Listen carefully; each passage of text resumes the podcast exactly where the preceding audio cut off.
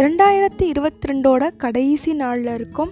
இந்த வருஷத்தில் நிறையா இன்பங்களும் இருந்திருக்கும் துன்பங்களும் இருந்திருக்கும். இன்பங்கள் கொடுத்துருக்கிற நல்ல நினைவுகளோடையும் துன்பங்கள்லேருந்து கற்றுக்கிட்ட நல்ல பாடங்களோடையும் புது ஆண்டை நாம் ஆரம்பிக்கலாம்.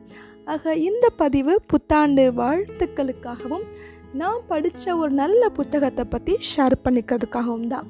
அந்த புத்தகம் the monk who sold his Ferrari எழுதினது ராபின் சர்மா இந்த புத்தகம் ரொம்ப ஃபேமஸ் அநேகமாக நிறைய பேர் படிச்சிருக்கலாம். நிறைய பேர் கேள்விப்பட்டிருக்கலாம். தெரியாதவங்களுக்காக இந்த பதிவு. புத்தகம் ரொம்ப ஈஸியான லாங்குவேஜில் ரெண்டு ஃப்ரெண்ட்ஸ் பேசிக்கிட்டு இருக்க மாதிரி எழுதப்பட்டிருக்க ஒரு புத்தகம். இன்றைக்கி நம்ம எல்லோருமே லைஃப்பில் ஸ்ட்ரெஸ் அப்படிங்கிற வார்த்தையை நிறைய சொல்ல ஆரம்பிச்சிட்டோம்.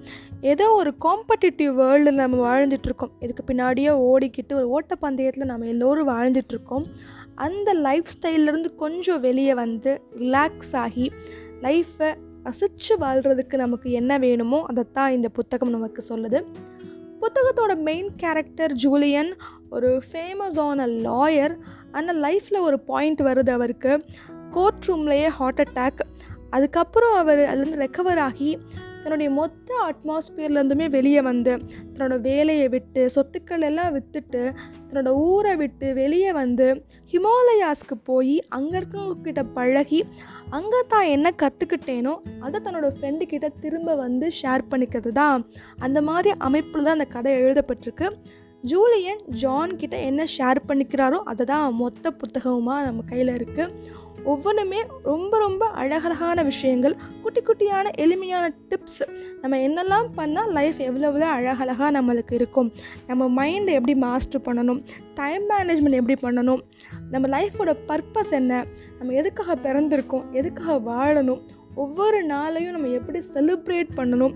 ஒவ்வொரு நொடியவும் நம்ம எப்படி செலிப்ரேட் பண்ணி வாழணும்? அப்படின்னு எல்லாத்தையுமே அட்வைஸ் மாதிரி சொல்லாமல் ரெண்டு ஃப்ரெண்ட்ஸ் பேசிக்கிற மாதிரி இருக்கிறதுனால பக்கத்தில் நம்ம ஃப்ரெண்டு உட்காந்து தோள் மேலே கை போட்டு நமக்கு சொல்கிற மாதிரி புத்தகத்தோட நடை இருக்குது ஆக இந்த புத்தகம் வர புது வருஷத்தை இன்னும் எப்படி மேம்படுத்தி நம்ம வாழலாம்? இந்த வருஷத்தில் நம்ம லைஃப்பில் இன்னும் சக்ஸஸ்ஃபுல்லாக இன்னும் ஹாப்பியாக நம்ம வாழ்கிறதுக்கு லிவ் த மொமெண்ட்டுன்னு சொல்லுவாங்க இல்லையா? இந்த ஒவ்வொரு நொடியவும் கொண்டாடி நம்ம வாழ்கிறதுக்கு நமக்கு தேவையான கண்டிப்பாக சில விஷயங்கள் இந்த புத்தகம் சொல்லும். ஆக டைம் எடுத்து இந்த புத்தகத்தை எல்லோரும் படித்து பார்க்கலாம். வர புது வருஷம் எல்லாருக்கும் ரொம்ப சக்ஸஸ்ஃபுல்லாக அமையட்டும். இந்த புது வருஷத்துலையும் நம்ம எல்லோரும் நிறையா பேசலாம் நிறைவாய் கேட்கலாம்.